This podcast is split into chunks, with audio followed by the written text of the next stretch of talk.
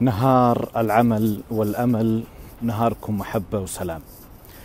أتكلم معكم اليوم من اليابان هذه يعني الزيارة الأولى لي لمدينة طوكيو واليوم تقريبا هو اليوم الرابع وأعتقد إنه أهم ملاحظة لاحظتها إن اليابان مليئة باليابانيين.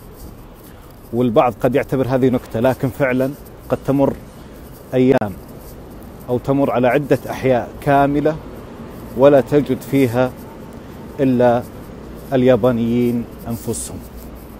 البعض قد يعتقد أنه اليابان دولة منفتحة على الأجانب لكن بالعكس ثقافة محافظة تكاد تكون منغلقة نوعا ما رغم أنها في الآونة الأخيرة تحسن هذا الأمر كثيرا وأصبح قد ترى بعض لكن في الآونة الأخيرة تحسن هذا الأمر رغم أنه يعني لم يكن هنالك يعني انفتاح كبير تجاه الأجانب في اليابان لكنه كان لافتا لكثيرين من اللي يزورون اليابان أو يقيمون فيها. قبل تقريبا 11 سنة كتب أحد الصحفيين الأمريكيين المقيمين في اليابان أو الزائرين لها مقالة كانت بمثابة يعني الصرخة التي دوت في اليابان وأيقظت كثيرين الذين كان لديهم الرهاب من الأجانب. هذا المقال الذي كتبه الصحفي الأمريكي كان عنوانه مقعد وحيد في قطار ياباني مزدحم.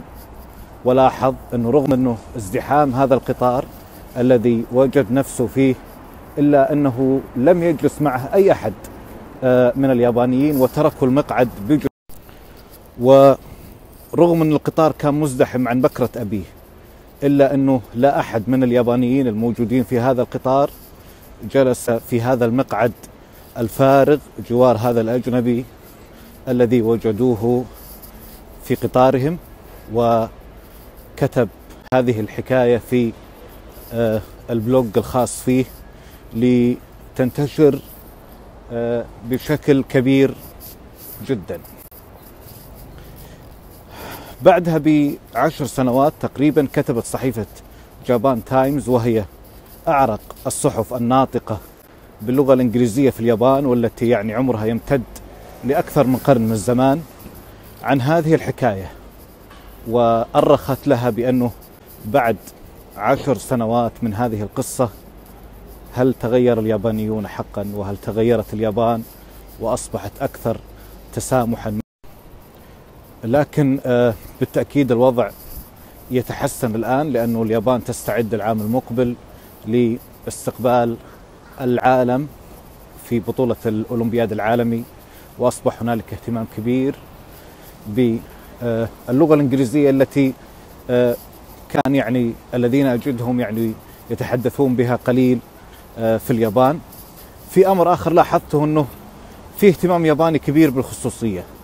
يعني الآيفون الموجود في اليابان من أهم الشروط التي وضعت آه لاستخدامه هنا يعني أو لبيعه انه التصوير لابد أن آه تصدر آه صوت. يعني لا يمكن انه تصور دون ما أحد يلاحظ.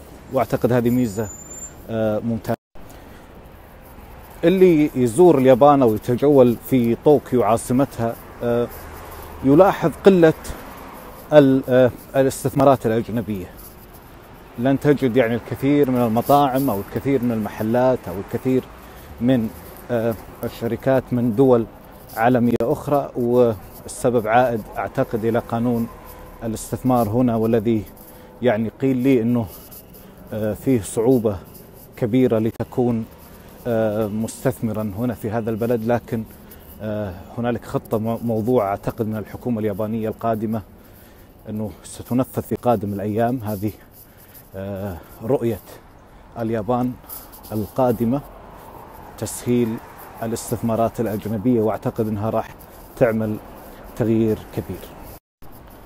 طبعا إذا سألت عن من هو أشهر سعودي في اليابان الإجابة سوف تكون محمد بن عبد اللطيف جميل.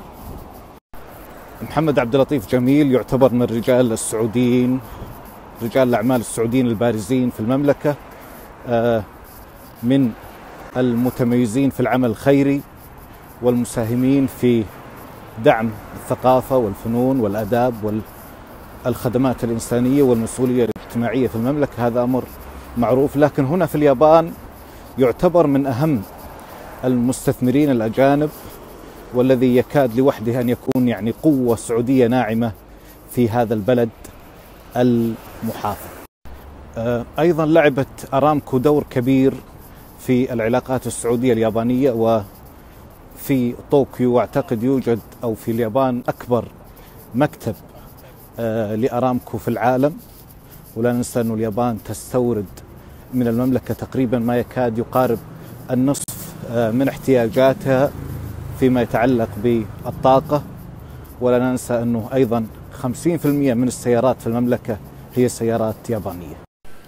آه هذه الثقافة المنكفئة آه اليابانية على نفسها قد تكون عائدة إلى تاريخ اليابان نفسه.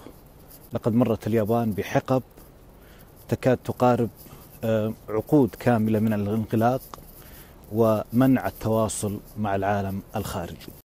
في القرن السادس عشر رأى من يحكمون اليابان آنذاك أن يغلقوا جميع منافذ ومداخل البلاد ويمنعوا تواصل اليابانيين مع الخارج ويمنعوا تواصل الخارج أو العالم مع اليابانيين.